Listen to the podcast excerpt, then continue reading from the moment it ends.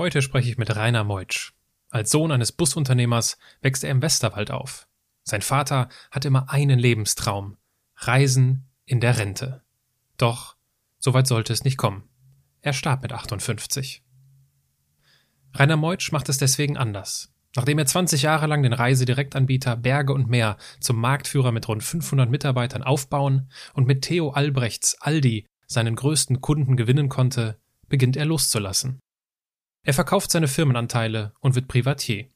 Aber Ruhestand ist nichts für jemanden, der gerne anpackt. Rainer Meutsch lernt fliegen und begibt sich auf eine Weltumrundung in seinem Sportflugzeug. So wie sein Flieger über der Beringsee einmal bei starken Turbulenzen auf den Kopf gedreht wird, stellt auch diese Weltreise nach 100.000 Kilometern und 77 Ländern sein eigenes Leben auf den Kopf. Während er seine Ehe verliert, findet er eine neue Lebensaufgabe. Kindern auf der ganzen Welt Schulbildung und ein besseres Leben ermöglichen. Dafür gründet Rainer Meutsch die Stiftung Fly and Help. Das Besondere daran, alle entstehenden Kosten trägt er privat, sodass jede Spende eins zu eins vor Ort ankommt. Ob Kenia oder Kolumbien, Mali oder Myanmar, in den letzten sieben Jahren wurden 280 Schulen in Entwicklungsländern gebaut und 80 befinden sich aktuell noch im Bau. Warum die Weltumrundung sein Leben verändert hat, wie es sich anfühlt, eine Schule im abgelegenen afrikanischen Busch zu eröffnen und was er seinem viel zu früh verstorbenen Vater heute gerne sagen würde, erfährst du durch mein Gespräch mit Andersmacher Rainer Meutsch. Vielen Dank fürs Zuhören und herzlich willkommen zu meinem Podcast. Menschen, die in keine Schublade passen.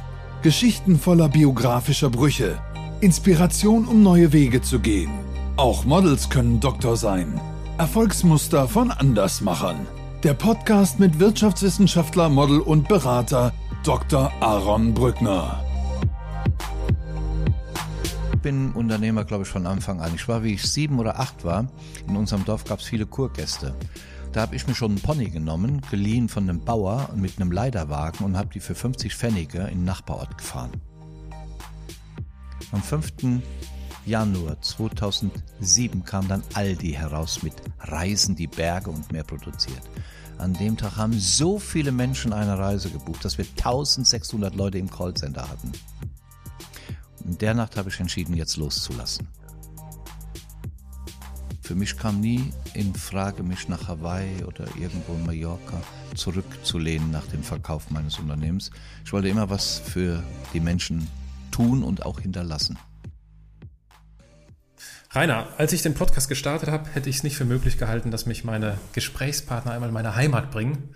Wir sitzen in Kroppach im Westerwald, sozusagen nebenan von Altenkirchen, wo ich aufgewachsen bin. Es ist schön, wieder hier zu sein. Ich würde das Gespräch gern mit einem kurzen Steckbrief beginnen. Dein Name? Rainer Meutsch. Dein Alter?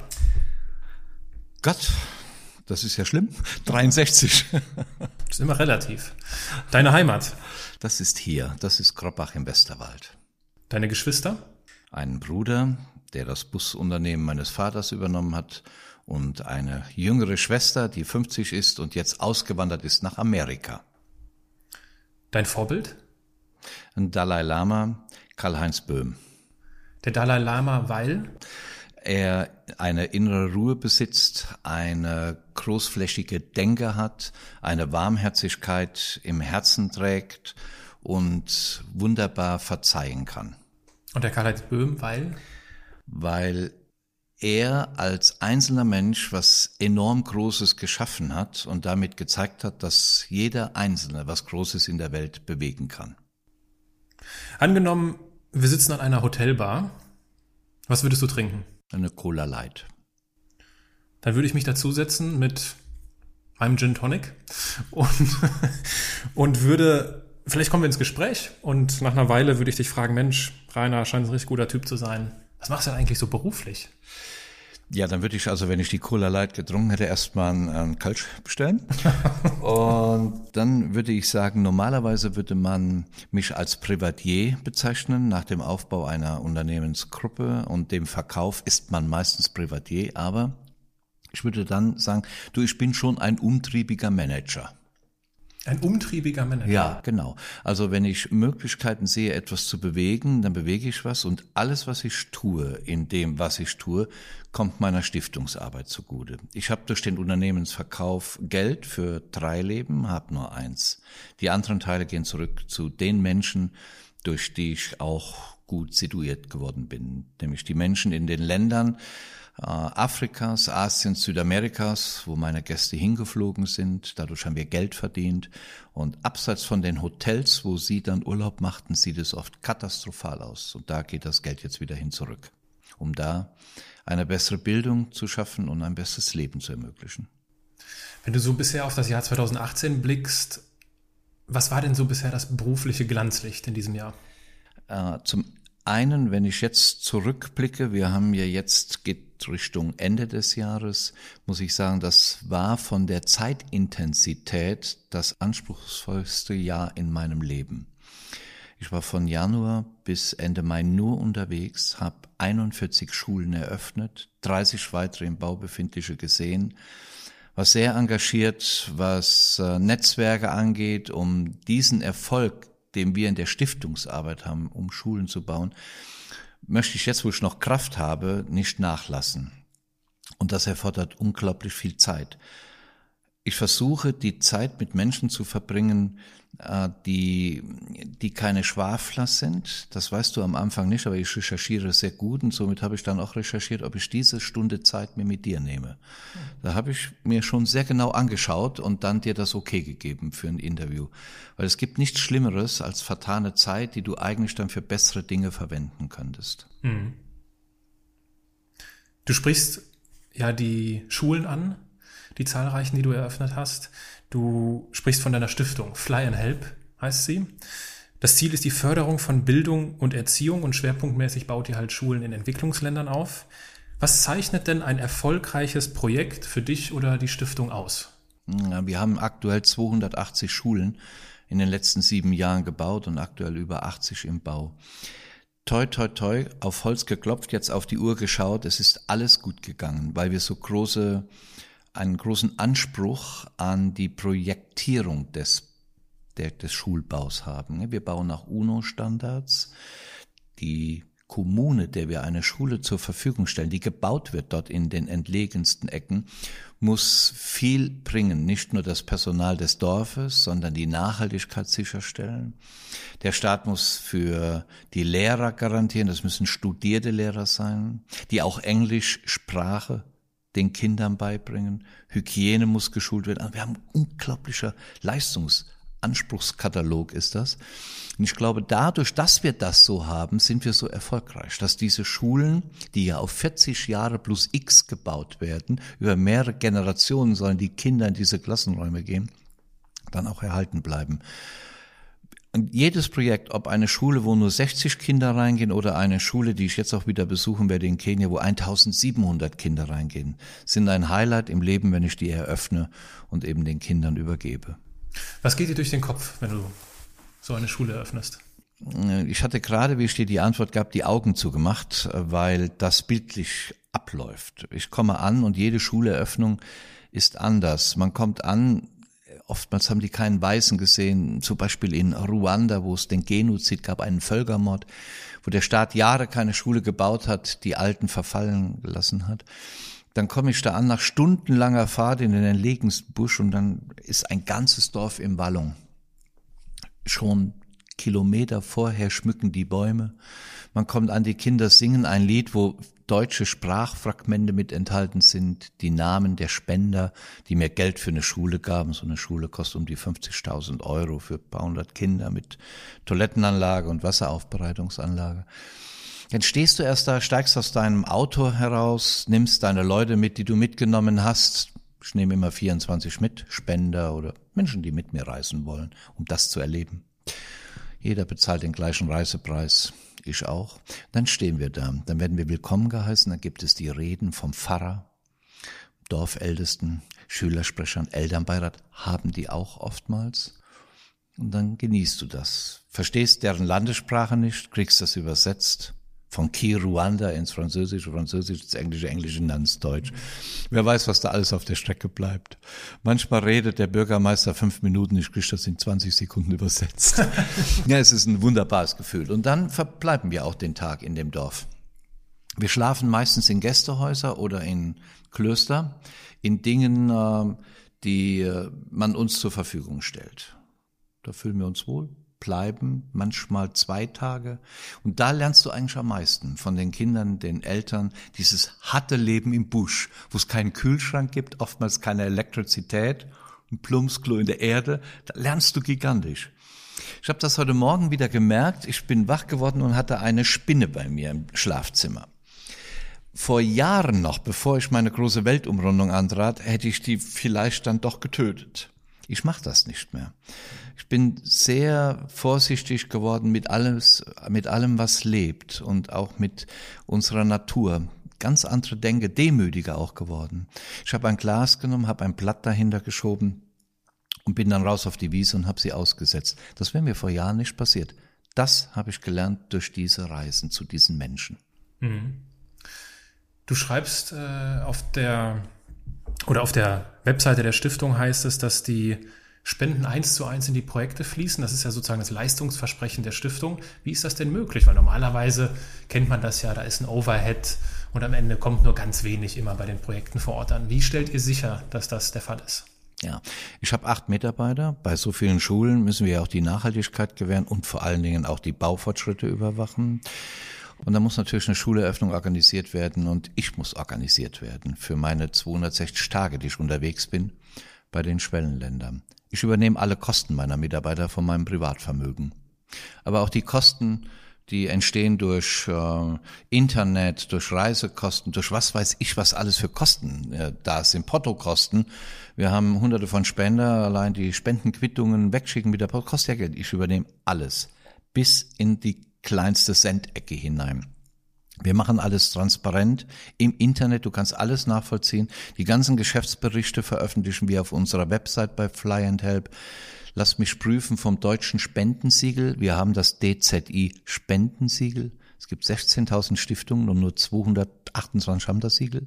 Lasse mich von Wirtschaftsprüfern überprüfen und von einem Kuratorium kontrollieren.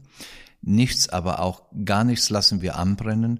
Jeder Euro, den wir ausgeben für Schulen, ist hinterlegbar. Da bin ich dankbar, dass ich über 30 Jahre ein erfolgreicher Geschäftsmann war, sonst könnte ich mir das ja nicht erlauben. Aber ich tue es auch. Für mich kam nie in Frage, mich nach Hawaii oder irgendwo in Mallorca zurückzulehnen nach dem Verkauf meines Unternehmens. Ich wollte immer was für die Menschen tun und auch hinterlassen. Woher kommt der Impuls? Wie erklärst du dir das? Ich hatte den vor Jahren nicht.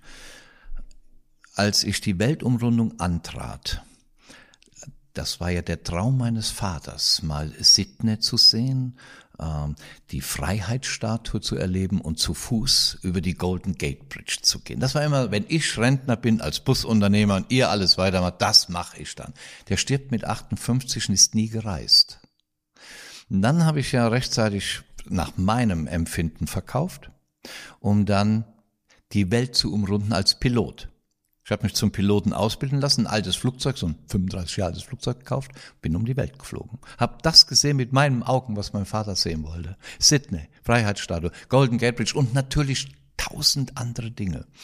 Um mein schlechtes Gewissen zu beruhigen, habe ich dann für diese Weltumrundung von meinem Geld fünf Schulen bauen lassen. Die wollte ich dann eröffnen. Da wollte ich so herfliegen Ruanda, und dann fliegst du oben über Indien, unten Indonesien, hinten Brasilien. Und das war so mein Plan. Das sollte es eigentlich auch gewesen sein. Ich wollte nur mein Gewissen beruhigen. Und dann mal sehen, was du machst. Ja, so gucken wir mal. Dann kam ich nach Hause mit dem Erlebnis dieser Weltumrundung. Das hat mich so demütig gemacht und so sensibel gemacht und so achtsam auf manche Dinge gemacht, dass ich sage, das möchte ich jetzt tun. Ich möchte den Kindern in der Welt zur Bildung verhelfen, dass die ein gutes Leben führen können, nicht übers Mittelmeer zu uns kommen müssen, um ein gutes Leben zu führen, um womöglich ihr Leben zu verlieren im Mittelmeer. In ihrem Land bleiben, da ist die Familie, Papa, Mama, Freunde, das ist ihre Heimat. Da sorgst du für, dass diese Kinder da bleiben können. Dann habe ich mich aufgemacht. Mein Lebensziel waren fünf Schulen pro Jahr ich denke, naja, Die Brückners dieser Welt kennst du, die Bertelsmänner und die Springers, die werden dir wohl Geld geben für, für Schulen zu bauen. Fünf sollten es pro Jahr sein. Dass nach sieben Jahren das so eine Erfolgsstory wurde, das hätte ich ja lebdach nicht gedacht. Aber das, jedes einzelne Ding macht glücklich. Das ist jetzt mein Leben. Mhm. Woher kam denn das schlechte Gewissen? Du, das kam einfach dadurch, weil ich dachte, ich bin ja jemand, der schon auf Umwelt achtet, weil ich ja Westerwälder bin. Ich denke, Mensch, ist ja schon heavy, so du fliegst um die Welt, durch Afrika, Asien, Australien, hoch über Alaska, Amerika bis runter, Südamerika, hoch über die, den Amazonas, durch die Karibik. Du verbläst schon Menge Sprit mit deinem Flugzeug. Eigentlich nicht gut. Aber ich möchte die Welt umrunden. Ich möchte das mit meinen Augen sehen. Was könnte ich tun, dass ich das wieder zurückgebe? Da gab's ja dann diese CO2-Gelder, die du geben kannst. Ist ja alles schön gut, ist ja super. Nee, denke ich, dann mach Schulen, dann beruhigt das dein Gewissen. Ich wollte eigentlich nur mein Gewissen beruhigen. Wollte es so mit einem guten Gefühl abheben. Mhm. Daraus ist die Geschichte geworden. Inwiefern war denn dein Vater mit auf der Reise? Immer. Mein Vater war Bürgermeister dieses kleinen Ortes Kroppach hier. Er war wirklich ein großer Unternehmer, Busunternehmer. Aber mein Vater war schon so eine Persönlichkeit, die nicht vieles nah an sich rankommen ließ. Er war schon so ein gestandener Mann, also bärfener Mann, groß, fast zwei Meter. Und manchmal hätte ich mir gewünscht, dass bestimmte Dinge mehr belobt worden wären von ihm. Er konnte wenig loben. Wir Kinder mussten uns den Lob schon erhaschen, wenn wir den mal haben wollen. Eine gute Note in der Schule, da freut sich jedes Kind, wenn du eine Eins hast. Und dann kam aber oft, naja, nächstes Mal hoffentlich auch wieder, gell? so. Oh. Aber der war ein Vorbild, was Ziele angeht. Das machen wir jetzt und das schaffen wir. Und jetzt jammer nicht rum, das wird jetzt angepackt. So war er so ein kernischer Westerwälder Typ. Und sein Lebenstraum, den er uns als Kind ja schon immer mitgab, diese Weltumrundung, was er machen wollte, das hatte ich schon als 15-, 16-Jähriger aufgesogen. Dass wenn du mal zu Geld kommst, dann fliegst du auch mal um die Welt oder fährst um die Welt oder gehst um die Welt oder nimmst ein Fahrrad, was auch immer. Dann kam das, weil ich Fliegen so liebe, das mit dem Flugzeug. Aber mein Vater war eigentlich allgegenwärtig. Und der erste große Moment empfand ich in Sydney, als ich den Tower fragte, ob ich die Freiheitsstatue umrunden dürfte. Nein, sagte er, uh, it's not possible, this is a restricted area. Da unten sind die ganzen Gouverneure, nein. Und dann rolle ich so über die Startbahn, ne? neuer Funkmensch. No, it's not possible, it's a restricted area here. Please go directly in the north. Okay, also nicht über Sydney fliegen dürfen. Ich starte und kriege einen neuen Mann im Funk. Und dem sagte ich, is it possible to make it 360, also ein 360 Grad overhead the opera, über der Oper. It was a dream of my father and he died when he was 58. Und er stand by, standing by, sagte ich. Dann sagte er, uh, go on the right, 30 degrees. Ich drehe mein Flugzeug 30 Grad nach rechts. And 20 degrees more, nochmal 20 Grad. And now eight miles directly in front. Ich fliege dann nach vorne. Nach drei Minuten sage do you have the opera inside? Yes, sir, I have the opera inside. Okay, then make a 360 on the right side and then on the left side in memory of your father. Da habe ich das gemacht. Da wollte ich mich bedanken und sagen, sagen Sie mir Ihren Namen, give me your address, I send a present to you. It was so great, it was my dream. Da sagte er, ich kann Ihnen die Adresse nicht geben, was ich hier tat, war verboten. Jetzt aber ab schnell in den Norden. Vergesse ich nie, das Erleben. Gänsehaut. Doch, der war überall, auch wie ich die Freiheitsstatue, durfte ich trotz 9-11, durfte ich dreimal umkreisen. Hat man mir erlaubt. Schön umkreisen von oben gesehen. Nur 100 Meter über der Freiheitsstatue bin ich geflogen. Das ist natürlich ein Wahnsinn. Bei der bei der Golden Gate Bridge, als ich dem die Geschichte erzählt, er wäre, hätte das so gern gesehen. Da durfte ich tief fliegen. Ich darf jetzt hier in dem äh, Podcast gar nicht sagen, wie tief. Das war verboten. So haben es mir erlaubt. Unglaubliche Geschichte. Also die Menschen, was ich auch merkte, die Menschen sind gut. Ich habe Tausende kennengelernt während der Weltumrundung. Die Politiker versauen oft die Menschen. Mhm. Ja, das ist, also über das Gute im Menschen, das, äh, da würde ich definitiv gerne später ausführlicher mit dir darüber sprechen. Ich finde das faszinierend. Du hast das ja sozusagen, wie du das gemacht hast, was dein Vater ursprünglich machen wollte. Angenommen, du würdest deinen Vater wiedersehen können, was würdest du ihm sagen? Also ich glaube ja nicht an das Leben danach. Ich glaube äh, nur an den Geist, der bleibt. Gell? Und dass der Körper verfällt, aber der Geist und die Seele bleibt. Aber der Geist und Seele werden eine, eine, ein Wiedersehen mit dem Vater haben. Und gehen wir mal davon aus, die Seele könnte dann noch sprechen oder der Geist werde dann noch sprechen. Dann würde ich sagen zu meinem Vater, äh, du Papa, du wolltest in die Welt, ich habe das jetzt gesehen, ich habe das gemacht, was du machen wolltest. Setz dich mal, ich erzähl dir mal. Da wäre ich, glaube ich, der Erzähler und würde dem erzählen, was ich auf der Welt gesehen habe. Und ich glaube, dass ich das bildlich so gut darstellen könnte, dass er, wenn ich dann sagen würde, schließ die Augen, folge mir, diese Reise virtuell dann nochmal mitmachen würde. Ja, das ist eigentlich eine gute Idee, Aaron. Ich habe wieder ein neues Ziel. Angenommen, er könnte dich sehen, was du machst, wie du dein Leben gelebt hast, wie du deine Biografie gestaltet hast. Was würde er denn dir sagen? Also meine Mutter lebt ja und ist ja bei bester Gesundheit mit ihren 88 Jahren. Die sagt immer, weißt du, Rainer, wenn der Papa sehen könnte, was du gemacht hast in den letzten 30 Jahren, die er ja nicht mehr erleben konnte, er ist ja jetzt 30 Jahre tot, der wäre mächtig stolz auf dich. Der war eigentlich immer stolz auf dich. Und er hat immer gesagt, der Rainer, der geht so seinen Weg. Was der will, das macht der. Und ich glaube, er wird es sagen, ich habe das schon immer gewusst, dass du mal was Großes bewirkst. Ich habe ja Berg und Meer mit meinem guten Freund Klaus zum Marktführer in Deutschland gemacht. Wir sind die Nummer eins in der Touristik gewesen. In dem Segment, was wir machten, in dem Direktvertrieb. 500 Arbeitsplätze geschaffen. Und als ich das verkauft hatte, da habe ich ja die Stiftung gegründet. Und ein guter Freund von mir sagte, zwei Tage vor seinem Tod, sagte zu mir, weißt du, Rainer, du machst die Stiftung jetzt so groß wie Berge und Meer, dein Touristikum. Nein, nein, sagte ich, also auf gar keinen Fall, ich mache das so ein bisschen zum Hobby und fünf Schulen, ach, die kriege ich locker hin. Das sagt der Schwätz nicht. So ein Westerwälder Plattausdruck, Schwätz nicht, red nicht heißt das.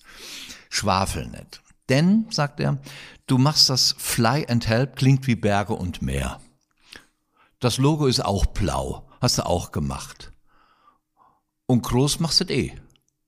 Also, du machst, zwei Tage später starb er. Wie oft denke ich auch an ihn, diese Worte, du machst das groß. Wir sind jetzt auf einem Weg, die Stiftung ist deshalb so erfolgreich, weil das ein Wir ist. Ich bin zwar Protagonist und stehe vorne an und treibe, aber all die Menschen, die uns umgeben, das ist Flying Help das kleine Kind, was dann äh, einen Euro gab nach einem Vortrag, den es von mir gesehen hat, und sagt, das ist mein Taschengeld, aber ich möchte, dass dieser Euro zu den Kindern kommt, weil es gehört hatte, dass ein Kind uns im Jahr zehn Euro kostet. Schulgeld mit Kleidung, Essen und Trinken und Schulmaterial. Und eben das Schulgeld, zehn Euro. Hat das Kind gesagt, dann ist das jetzt für einen Monat kann ein Kind in die Schule gehen. Ein kleines.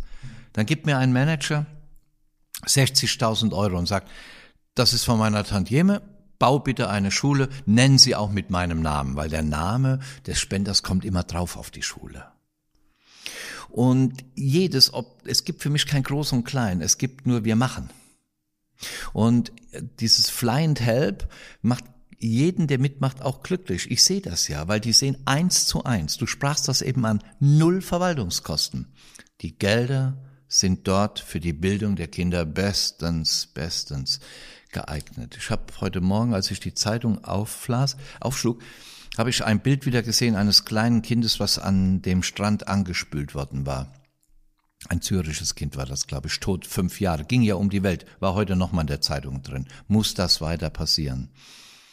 Und das treibt mich, dass das nicht passiert, dass die Kinder in ihrem Land bleiben und nicht diesen Schleppern in die Hände fallen, um denen, die eine bessere Welt dann versprechen. Ich möchte deren bessere Welt in ihrem Land schaffen. Wir sind jetzt in 41 Schwellenländern tätig. Und ähm, das Schöne ist auch an dieser Stiftung, dass jeder mitreisen kann mit mir und das sehen, was wir machen. Ich mache im Jahr zig Reisen dahin. Ja, und jeder kann dann sagen, hey, was kostet das? Ach, 1600 Euro und du nimmst mich mit nach Nepal in das Erdbebengebiet mit Flug, ach, mit Hotel, ach, mit äh, Land Rover, die wir fahren, weil die Botschaften geben uns die Autos. Ja, ist ja super, ich komme mit. Wenn voll ist, ist voll. Alle Touren sind voll.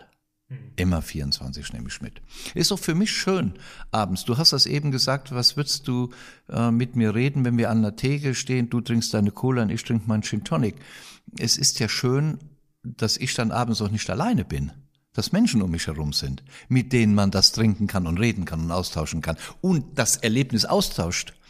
Das, was vor einem liegt, den nächsten Tag die Schuleröffnung und abends die Tränen zu sehen, wie man Menschen berührt. Hm. Schon toll. Wie stellt ihr denn sicher, dass die Projekte oder die Schulen keine FIFA-Stadien wie in Brasilien oder wie in Südafrika werden? Also wie stellt ihr die Nachhaltigkeit eurer Projekte sicher? Ja, zum einen durch Kontrolle natürlich. Also in der Vorgabe steht ja, wie die Schule gebaut wird. Die werden immer nach einem gleichen Raster gebaut. Und dann kontrollieren wir halt, dass es kein Ziegenstall wird oder ein Versammlungsraum oder ein Fotostudio. Wir kommen unangemeldet in die Länder und da unterstützen uns meist die Hilfsorganisationen vor Ort. Also die Welthungerhilfe gibt mir ihre Mitarbeiter zum Beispiel kostenfrei, dass ich die nutzen kann, um die Schule zu bauen mit dem Dorf, weil die ihre Architekten und Ingenieure haben und die stellen auch die Nachhaltigkeit sicher. Und wir kontrollieren punktuell mit unseren Mitarbeitern und den Ehrenamtlern. Wir haben etliche Ehrenamtliche, die fahren dann in die Länder und gucken sich das an. Die kriegen von meiner Büroleitung, von der Sri Lanka, dann einen Bogen mit, wo genau drin steht, was kontrolliert werden muss. Bis hin zu Wasserleitungen und Toilettenanlagen, alles. Also gibt es gar keinen Zeitplan, so nach dem Motto, in fünf Jahren ist das Projekt erfolgreich abgeschlossen, sondern es ist um, Das ist eine gute Frage. Eine Schule wird gebaut etwa innerhalb neun Monaten. Mhm. Also von dem, wenn mir einer Geld gibt oder wenn wir viele Kleinspenden zusammentun zu einer Schule, die dann 40.000 kostet, in Tansania, und würde begonnen im Januar, dann ist sie spätestens im September fertig und kann den Kindern übergeben werden. In Ruanda, weil das in einer Klimazone liegt, wo keine Monsunregen sind, geht's schneller. Da sind wir nach fünf Monaten fertig mit dem Bau. Ist ein Projekt schon mal gescheitert? Nein.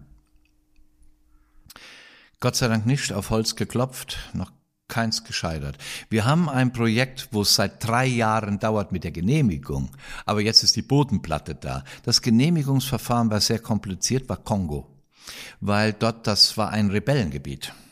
Und dann hat die offizielle Schul, das Schuldezernat die Genehmigung versagt, weil es Rebellenkinder gewesen wären. Und dann musste eine Befriedung hergestellt werden. Da bin ich dreimal im Kongo gewesen und habe mit denen geredet. Und dann kam ein Befriedungsprozess in Gange, der hat zwei Jahre gedauert. Und dann nochmal ein Jahr, bis dann die Strukturen gelegt wurden, dass wir die Genehmigung bekamen. Jetzt haben wir die Genehmigung, nach drei Jahren. Aber ist kein Problem. Es kann passieren. Meist ist, wenn das Geld da ist, fangen wir nach drei Monaten an zu bauen. Wir haben aktuell 200 Anträge vorliegen von Dörfern, Kommunen, Regierungen, Botschaften, die eine Schule haben möchten. Und wir bauen so viel, wie wir Geld bekommen. Wie wählt ihr denn aus? Von oben nach unten. Dringlichkeit. Ah, okay. Und was definiert Dringlichkeit? Dringlichkeit definiert oft den Schulweg.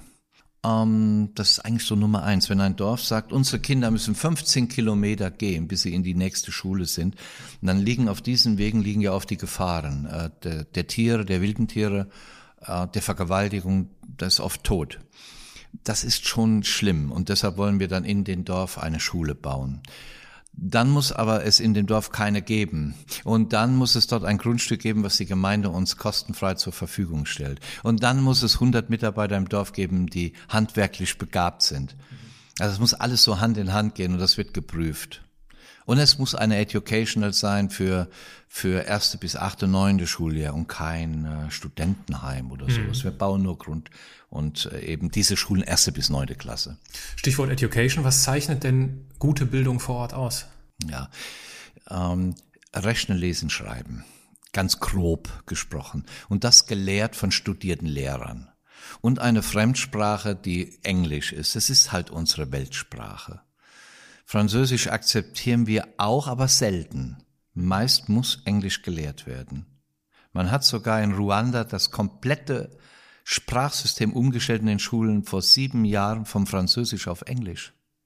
Es war die Amtssprache Französisch, jetzt ist sie Englisch. Holprig noch, aber es ist Englisch. Ich kann mich mit jedem da verständigen. Ich war jetzt in den letzten sieben Jahren 17 Mal in Ruanda und sehe ja die Entwicklung in dem Land. Ja, und ähm, die Kinder sollen vorbereitet werden, dass sie auch studieren können, dass das eine Bildung ist, die es erlaubt, hochbegabte Kinder zu einem Studium zu bringen. Was zeichnet gute Bildung aus? Unterscheidet sich denn diese gute Bildung von Land zu Land? Also wenn wir beispielsweise Kenia mit Kolumbien oder Mali mit Myanmar vergleichen? Ja, da gibt es schon Unterschiede auch im Anspruchsdenken. Hm, zum Beispiel Myanmar ist ein gutes Beispiel. Die hatten jahrelang, durfte gar kein Kind in die Schule gehen. Mhm. Da war das jahrelang ein Privileg, natürlich jetzt in die Schule gehen zu dürfen. Und da muss natürlich auch das Know-how der Lehrer erst wieder hingebracht werden auf internationalen Standard. Und das ist in Kampala oder in Kigali, in, äh, in, in, in, in Kolumbien ist das schon international. Aber in äh, Myanmar habe ich gesehen, war es schwer, die geeigneten Lehrer zu finden. Jetzt, nach sechs, sieben Jahren, sind die Lehrer wieder gut ausgebildet und haben den Standard äh, erwischt. Auch im Sudan war das sehr schwer, weil auch im Sudan war Bildung ganz hinten anstehend. Aber auch da, jetzt, vergangenes Jahr war ich wieder da, da ist es wieder gut, dass dort internationale Strukturen gelegt wurden zur Ausbildung von Lehrern mit EU-Geldern und mit Geldern aus der Welt. Ich würde die Gelder gern aufgreifen. Also Entwicklungshilfe wird ja zum Teil auch kritisch gesehen. Ich habe bei meiner Recherche das ein oder andere ähm, gefunden, wo es gesagt wird, dass die milliardenschweren Hilfsprogramme die Afrikaner jetzt beispielsweise eher in die Abhängigkeit statt in die Selbstständigkeit führen. Das wurde dann am Beispiel von Somalia festgemacht, was äh, äh, wo jegliche Eigeninitiative erstickt wird. Und ein Zitat, um vielleicht da dann deine Meinung zuzuhören, von einer afrikanischen Ökonomin, die gesagt hat, und das war bezogen auf diese Promin auf die Spendenaufrufe von Prominenten, die ja sehr bekannt sind. Sie sagte, ehrlich gesagt, ich glaube, bei dieser Art von Hilfe geht es um Mitleid, die Überzeugung, dass Afrika es nicht alleine schaffen kann. Wie bewertest also, du das? Afrika kann das alleine schaffen. Wir haben in der Kolonialzeit und die Zeit danach die in die Abhängigkeit gebracht, auch in die Trägheit. Äh, wir, wenn wir in einem Dorf sind, und ich bin dann am kleinen Beispiel, ich motiviere das ganze Dorf, die Schule selbst zu bauen. Und ihr geht jetzt die fünf Kilometer, weil der LKW nicht da hochkommt und ihr schleppt das, es ist für eure Kinder. Und das Bewusstsein zu machen, das, was wir tun, ist nicht für jetzt, sondern für die Zukunft, dass es dem eigenen Fleisch und Blut gut geht. Da hören die zu, da hören die auch genau hin, aber du musst sie dahin bringen. Was hat Entwicklungshilfe oft gemacht? Die hat denen dann Computer ausgestattet und keiner, der denen beschreibt. Die Computer liegen im Keller. Was habe ich für einen Schrott da schon gesehen? Das geht nicht. Nur damit man eine Rechtfertigung hat, die Gelder ausgegeben zu haben, um das Budget für nächstes Jahr wieder zu bekommen. Ich sehe so viele Reisen von Abgeordneten und von von namhaften Persönlichkeiten. Und ich bin einige Male mitgereist mit namhaften Persönlichkeiten, mit Ministern und alles. Und ich habe gesehen, was da auch ein, ein Geld vertan wird. Wo ich jetzt wirklich den Hut vorziehe, ist unser aktueller Entwicklungsminister Gerd Müller. Da habe ich seit Jahren oder Jahrzehnten, glaube ich, ein wirklich, wirklich gutes Gefühl. Der Mann, der auch am Marshallplan mitarbeitet, ist ein absoluter Pragmatiker, kein Träumer. Er ist keiner, der, und ich bin äh, parteiüberparteilich, ich gehöre keiner Partei an und ich wähle da, wo ich ein gutes Gefühl habe, äh, dass die Menschen eine gute Politik machen. Also keine Abhängigkeit jetzt von irgendeinem äh, Parteiproporz. Dieser Mann merkst du, dass der aus einer ländlichen Familie kommt und einen ganz klaren Verstand hat für Entwicklungshilfe. Dass dieser Mann in der aktuellen Regierung zum zweiten Mal Entwicklungsminister wurde, kommt nicht von ungefähr. Der hat Ahnung. Und der packt das auch, das ist mir jetzt bei einer letzten Reise wieder aufgefallen, die Menschen im Land zu motivieren, nicht satt zu sein, Dinge stufenweise zu bezahlen, um selbst zu sehen, ob die selbst mit anpacken. Und droht denen, auch wenn er nicht anpackt, kriegt er nichts. Und er spricht halt mit seiner Sprache. Das hilft nur. Die Abhängigkeit Afrikas von China ist sehr erdrückend, beunruhigend und ähm, ich sehe es ja in Ländern, ich bin in 27 Ländern unterwegs in Afrika, ich sehe ja, was da alles gebaut wird von den Chinesen. Die schaffen eine Abhängigkeit der Afrikaner, das ist unglaublich und manchmal habe ich das Gefühl, die merken das gar nicht. Die Chinesen oder die Afrikaner? Die Afrikaner merken sich, die Chinesen wissen sehr genau, was sie tun. Und äh, die bauen natürlich die Flughäfen. Für die Infrastruktur ist das ein Traum für das Land, dass die das machen. Aber natürlich haben die auch dann das Interesse, an die Erdmetalle zu kommen. Klar, ein Geben und ein Nehmen. Du darfst dich nur halt nicht abhängig machen. Das ist die große Gefahr. Von keinem. Man sieht das ja jetzt, was in der Welt insgesamt passiert. Gell? Abhängigkeiten sind nie gut und wir wollen die Kinder zu einem selbstbestimmten Leben bringen durch Bildung. Wir wollen ja auch nicht erziehen, weil wir kümmern uns nicht um den Lehrplan. Also es muss Hygiene drin sein und es muss Englisch drin sein. Aber alles andere, das ist das Landesthema. Wir sind keine Missionare. Aber wer gebildet ist, der führt sein Leben selbstbestimmt und nicht fremdbestimmt. Da wollen wir die Kinder hinbringen. Und ein Beispiel an einem kleinen Jungen, der war acht, ich war jetzt mit einem Fernsehteam von, von RTL unterwegs in Afrika, da waren wir in Ruanda, und ich fragte den Jungen, ich fragte die Kinder, was wollt ihr da mal werden, wenn ihr fertig seid mit der Schule? So, auf Englisch. Und die antworteten ganz vorsichtig, erst die Mädchen, Nurse, Krankenschwester, Teacher, hm, Puppe, Pfarrer. Und dann waren die Jungen dran, ah, the Fireworkman, Feuerwehrmann wollte er werden, der andere Policeman und I, I like to be the soldier, Soldat. Und dann sagt ein achtjähriger Jung, acht oder neun, keine Ahnung, sagt, Sir, I like to be the president of my country. Und alle lächelten so ein bisschen meine Leute und ich auch. Und ich sage, ah, sure, sicher? Yes, sir. And then I help my people. Wenn du eine Seele erwichst, die, die kann was ganz Großes im Land bewirken. Das ist ein tolles Beispiel von dem Kleinen. Macht mich unendlich glücklich, sowas zu hören. Das ist der Lohn der Arbeit. Mhm. Du hast ganz am Anfang kurz die Politik erwähnt als mit die größte Herausforderung zum Teil in den Ländern vor Ort. Inwiefern kommt ihr denn mit korrupten Regierungen in Berührung? Ja, schon öfters, aber da bauen wir nicht. Ich hatte jetzt, ich nenne das Land nicht. Ich war bei einem Präsidenten äh, in Afrika. Ein großes Land, viele Millionen Menschen leben da. Und dann, äh, ah, Rainer, you are the founder of the Fly and Helm Foundation. That's good and give me 300,000 euros. My brother is a builder, my wife is a teacher, and you can give me the money and we build a school in my country for the kids. Dass der mir nicht noch eine Schweizer Nummer gab, war alles.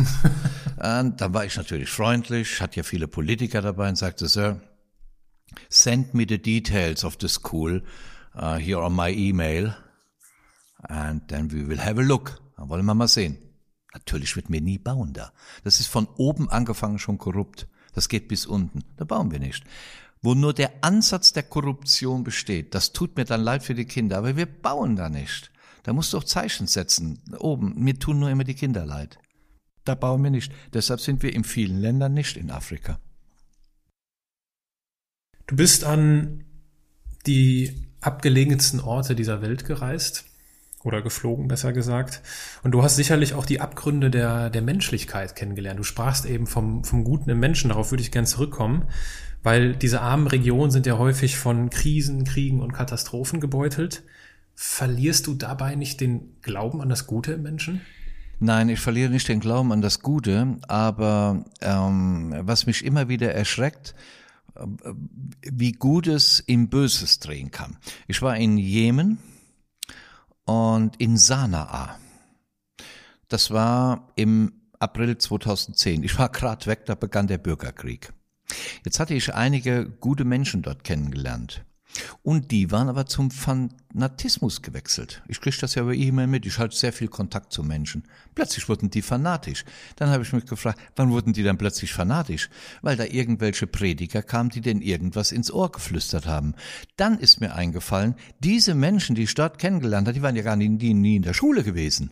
Die konnten gar nicht lesen. Die konnten nur hören. Mhm. Und machten sich ein Meinungsbild. Die konnten noch nicht ins Internet, weil die gar nicht wussten, was Worte sind drehte sich also in die andere Richtung, weil sie keine Bildung hatten. Motivierte mich noch mehr. Die Abgründe habe ich wirklich gesehen, Aaron. Also in Indien 1,5 Milliarden Menschen, glaube ich, leben da. Mädchen werden drangsaliert, dürfen oft nicht in die Schulen, werden stark, stark benachteiligt. Wir haben Schulen Schulen jetzt gebaut, nur für Mädchen, wo die in vier Jahren die Bildung bekommen wie andere in neun. Zwölf, 14-jährige Mädchen gehen dann wieder in die Schule und lernen. Und gelernt habe ich aber auch in den Abgründen der Armut, diese Menschlichkeit geht diesen Menschen aber nicht verloren. Man kann Glück nicht mit finanziellen Dingen äh, messen und die sind wohlhabend an Menschlichkeit. Die nehmen sich die Zeit. Ich sage oft, wir haben die Uhr erfunden, aber die die Zeit die nehmen sich auch die Zeit mit einem. Und was mir auffiel, die können einem viel öfters in die Augen schauen als wir Westeuropäer. Also bei uns ist es oft so, durch vielleicht die Hektik getrieben oder diese Unruhe in einem, wir gucken oft an einem vorbei oder Uhr oder da oder alle drei Minuten zum Handy sowieso. Die nehmen sich die Zeit. Der Vater einer elfköpfigen Familie, vergesse ich nie, in Kalkutta, der mich durch die Stadt führte, er hatte mich angesprochen, ob ich die Stadt sehen wollte. Ja, ah, dann ich wieder so ein Touristenabzocker. Nein, sagt er, geben Sie mir einen Dollar. Das reicht, ich zeige Ihnen die Stadt. Na gut, denke ich, wenn er zwei will, ist auch nicht schlimm. Einen Dollar wollte er. Und dann fragte er, ob er mich zum Essen einladen dürfte, abends in sein Haus. Und dann erzählte er mir von seinem Leben, der Inder. Das war ein Hindu. Und den Blick auf die Welt von ihm, in dieser Armut, wie er kehrte vor seinem Haus, dass bloß nicht eine Ameise zertreten würde, das hat mich mächtig beeindruckt. Oder was anderes, ich war in Sanaa und hatte für die Stadtrundfahrt um neun Uhr einen Wagen bestellt. Ich wollte mir die Stadt anschauen. Und da geht auf der anderen Straßenseite ein Mann mit seinen acht Kindern und sieht mich und dreht sich um. Schaut in die andere Richtung. Man denkt, was ist das denn? Ich stinke nicht, ich rieche nicht, ich sehe nicht aus wie ein Gammler. Da bin ich über die Stadt. Nein, sagt der Reiseführer, nicht ansprechen, das ist ein Muslime und ich sag, da will ich wissen, warum der sich umgedreht hat. Ich hin, sagt, Sir, I'm from Germany. I'm a world rounder. Uh, do you have a problem with me? Er guckt mich an. Und dann sagte er, ich mache das mal hier kurz auf Deutsch, dass ich ein Nichtgläubiger wäre, ein Andersgläubiger und dadurch äh, möchten seine Kinder mir nicht in die Augen schauen. Und dann sage ich auch, weißt du, wenn Jesus äh, 400 Jahre später gelebt hätte oder der Mohammed 400 Jahre früher und die beiden hätten sich getroffen, da wären beste Freunde. Die haben so ein gleiches Sicht auf die Welt, haben sich leider nie getroffen. Da guckte der mich an. Eine Minute guckte der mir die Augen. Ob ich abends Zeit hätte, er würde mich zum Essen einladen. Ja, das ist kein Problem. Mama, dann bin ich in das Haus gekommen, da waren über 300 Leute, hatte er eingeladen. Freunde, Bekannte, Kinder. Äh, ich denke, ich hatte meinen Co-Pilot dabei. Was ist denn jetzt los hier? Dann sagte er, erzähl das nochmal. Dort habe ich ihm die Sicht meiner Dinge.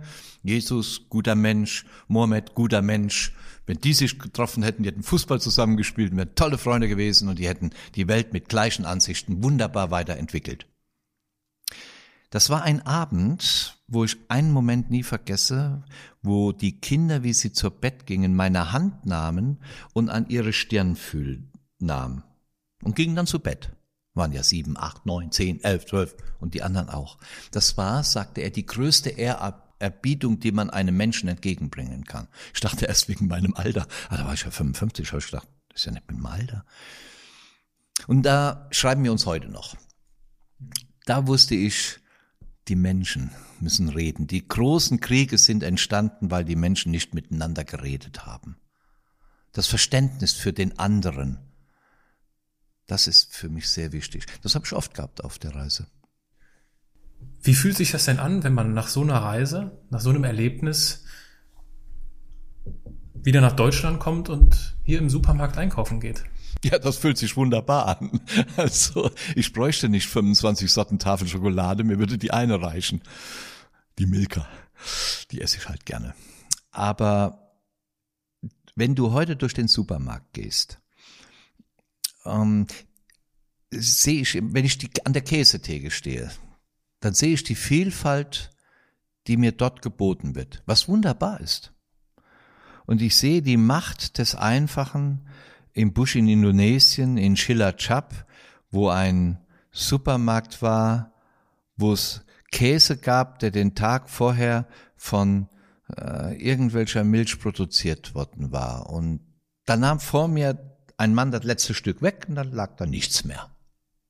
Dann habe ich noch gedacht, na, so war es sicher früher in der DDR auch. Was weg war, war weg.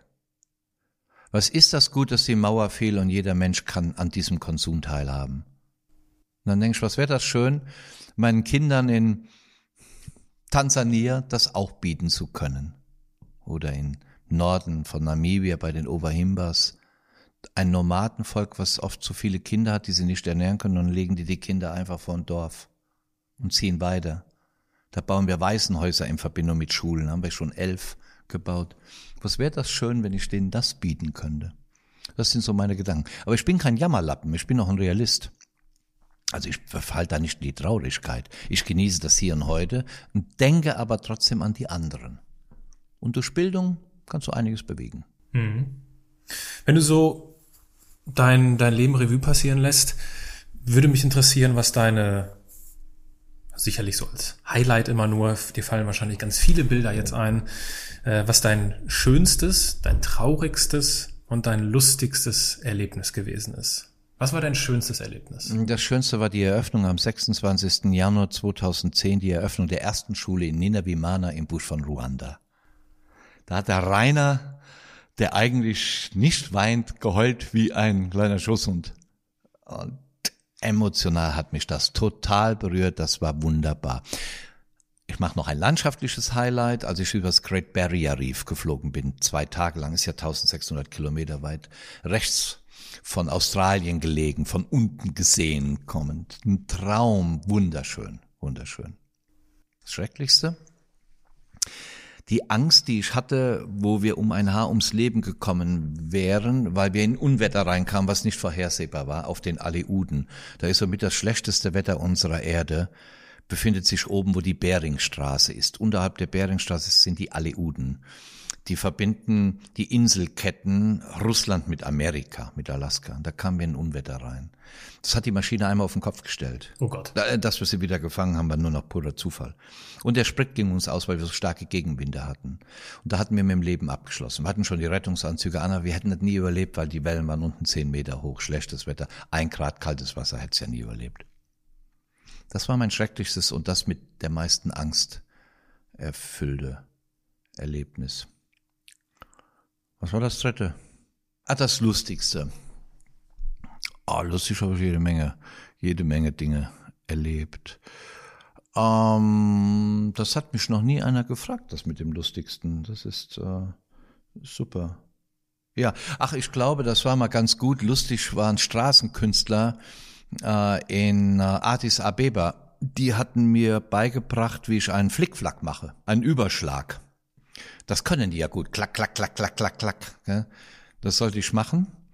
Und ich wollte gerade anfangen und dann sagt einer, sie würden lieber mal Stroh noch auf die Straße legen. Der guckte mich an und denkt, der Kerl schafft das nie. Und dann holte ich Anlauf und hat er ja gesehen, wie die das machen und ich mache und schlage voll auf den Bauch auf. Auf dem Stroh. Alles war am Lachen.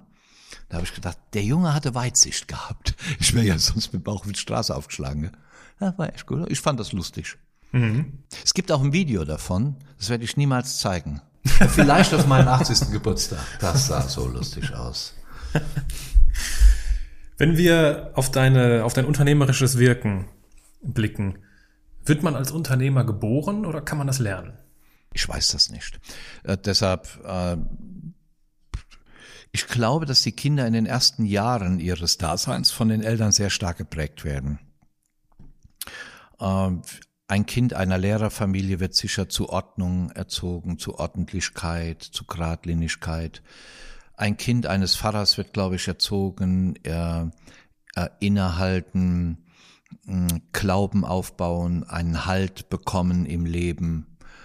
Ein Kind eines Unternehmens wird sicher getrieben. Siehst du, dass wir uns das leisten können, ist nur, weil ich hart arbeite, weil ich Unternehmer bin und zwölf Stunden am Tag arbeite.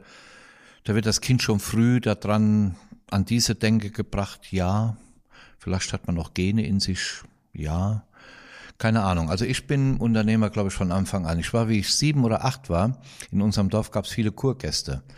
Ähm, Da habe ich mir schon einen Pony genommen, geliehen von einem Bauer mit einem Leiterwagen und habe die für 50 Pfennige in den Nachbarort gefahren.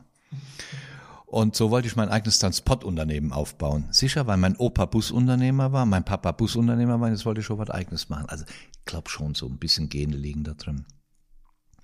Ich war ja Verwaltungsangestellter beim Landratsamt im Westerwald und dann, dann sagte mir irgendwann der Landrat, also Sie sind kein klassischer Beamter, also Sie gehörten eigentlich in die freie Wirtschaft. Gell? Und weil ich war immer was am Umändern in der Verwaltung, Ausschreibungen am Verändern und mehr äh, kapitalistisches Denken da rein. Äh, na, das haben wir immer so gemacht, Rainer. Jetzt sei mal ruhig, du als Lehrling, halt die Klappe. Ja, sag ich mal, wir müssten doch dies und das und nicht nur die Bleistifte immer beim Gleichen immer kaufen. Da müssen wir eine Ausschreibung machen und vielleicht mal beim Otto-Versand sehen. Die haben ja auch, hör auf, wir haben immer beim Erwin gekauft. Aber ich trieb immer. Irgendwann war ich denen, glaube ich, zu wild. Nein, das ist eigentlich die Wirtschaft. Ja, ein Busunternehmen bei meinem Vater und der wollte ja nie Flugreisen. Der wollte immer nur Bus, Bus, Bus, Bus. Mhm. Ich wollte immer fliegen. Dann bin ich ja gegangen. Mein Vater hat dem Zeitpunkt keinen Ton mehr mit mir geredet. Was heißt das, du bist gegangen? Ich habe die Firma verlassen meines Vaters. Ich war ja da zehn Jahre. Nach der Verwaltungsbeamtätigkeit? Ja, genau. Okay. Und er hat nicht mehr mit mir geredet. Am Totenbett, wo er so schwer krank wurde, da haben wir uns ausgesöhnt. Er war tief traurig, dass ich das Unternehmen verließ, aber er hat nie erlaubt, dass ich Flugreisen machte. Und ich wollte immer Flugreisen machen. Irgendwann dachte ich, sind die mit Bus alle mal in Rupolding gewesen, Inzell, Sasbach-Walden oder in Katwijk in Holland. Ich wollte weiter weg, dass die jungen Menschen auch fliegen können.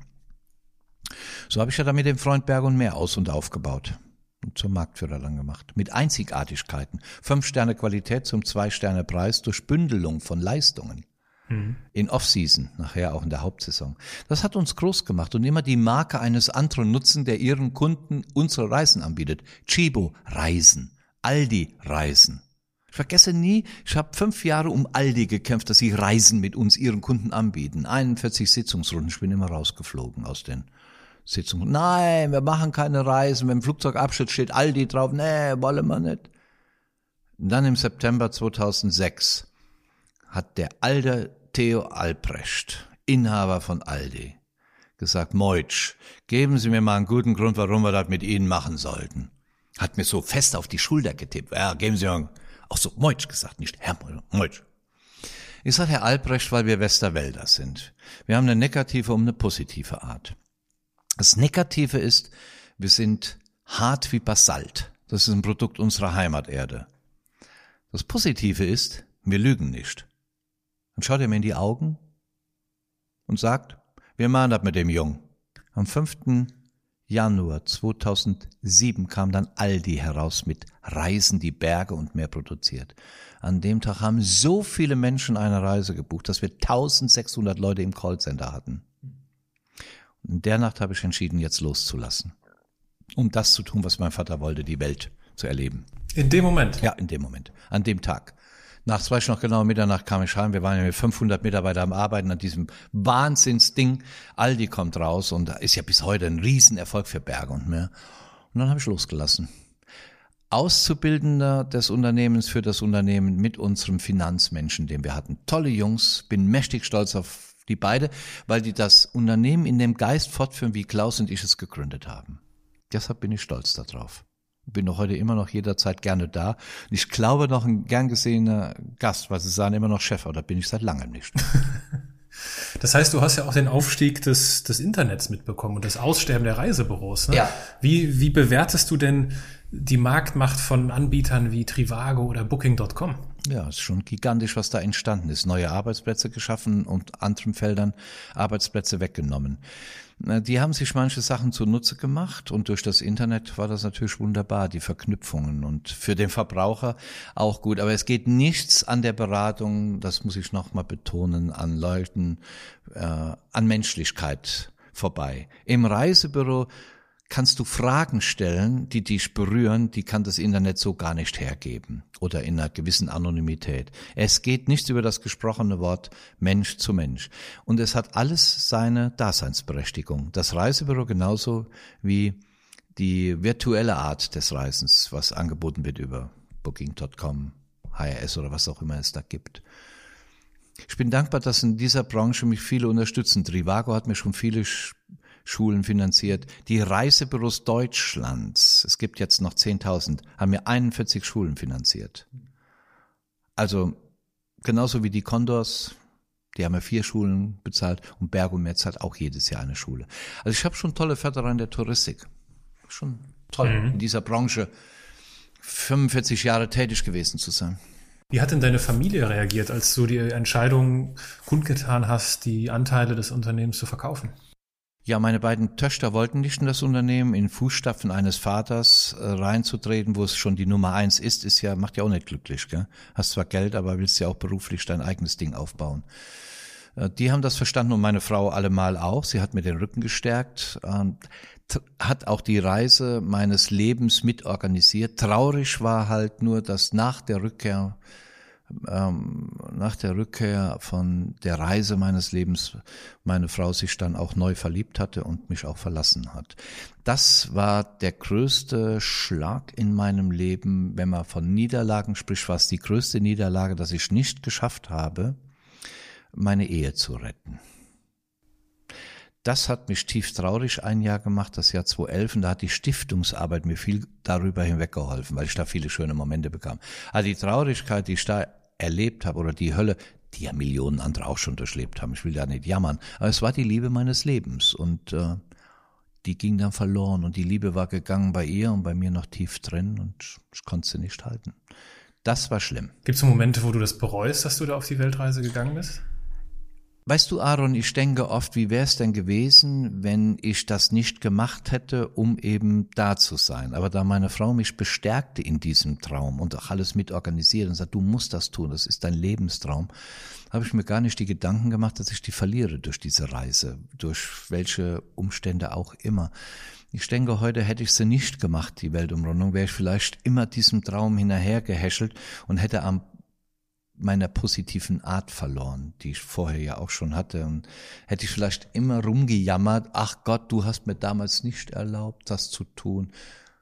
Ja, man weiß es nicht. Es ist auch ganz gut so. Es ist, wie es ist. Und meine Mutter sagt immer, unter jedem Dach ein Ach. Unter glücklichen, nach vermeintlichen außen hin schönen Dächern gibt's auch ein großes Ach. Bei mir habe ich das nicht erkannt, dass da Defizite waren. Auch durch den Aufbau meines Unternehmens war ich oft nicht da. Mhm. Das forderte Tribut. Danke für die offenen Worte. Gibt's, wenn du auf dein Leben blickst, gibt es was wie so einen roten Faden, den du erkennen kannst? Ja, doch den roten Faden erkenne ich. Ich wollte immer Arbeitsplätze schaffen und was Gutes für die Menschen tun und ich habe Arbeitsplätze geschaffen und was Gutes für die Menschen getan. Das ist schon mein roter Faden. Und wenn man das Ende, was man ja nie weiß, wann es kommt, es kann ja gleich nach dem Interview kommen, ich kann ausrutschen auf den Kopf fallen, sieht man bei Michael Schumacher, was alles Dramatisches passieren kann. Deshalb lebe ich auch den Moment mit der Erfahrung der Vergangenheit und mit nicht einem zu weiten Blick in die Zukunft, aber mit einem Blick in die Zukunft. Deshalb genieße ich das Gute und versuche das Schlechte, was mir widerfährt, mit positiver Energie umzudrehen und lebe glücklich und gern. Mhm. In dem Sinne würde ich zum Abschluss des Gesprächs zu zwei Rubriken kommen. Das sind einmal die Halbsätze. Ich würde einen Satz beginnen und dich bitten, diesen zu beenden. Ob du kurz oder lang antwortest, ist dir überlassen. Probleme löse ich, indem ich das Bewusstsein habe, dass ich das selbst machen muss und nicht auf die Hilfe anderer warten kann. Anders machen heißt für mich? Nicht unbedingt besser wird es, wenn ich was anders mache, aber ich habe den Versuch unternommen, es anders zu machen, mit dem Bewusstsein aber nicht zu wissen, ob es besser wird. Dankbar bin ich besonders für mein Leben. Wenn ich mehr Zeit hätte, dann würde ich mich mehr um meine Enkelkinder kümmern. Kommen wir zur letzten Rubrik, das sind die Assoziationen. Jetzt wird es noch kürzer. Ich werfe dir einen Begriff zu und du kannst damit jonglieren. Turbulenzen. Habe ich oft erlebt im, Fli im Flugzeug, in meinem eigenen. Hast du einen Geheimtipp, wie es für jemanden wie mich, der ganz schnell nervös wird bei Turbulenzen, wie ich damit besser umgehen kann? Ja, es ist relativ einfach. Immer dran denken, dadurch stürzt ein Flugzeug nie ab.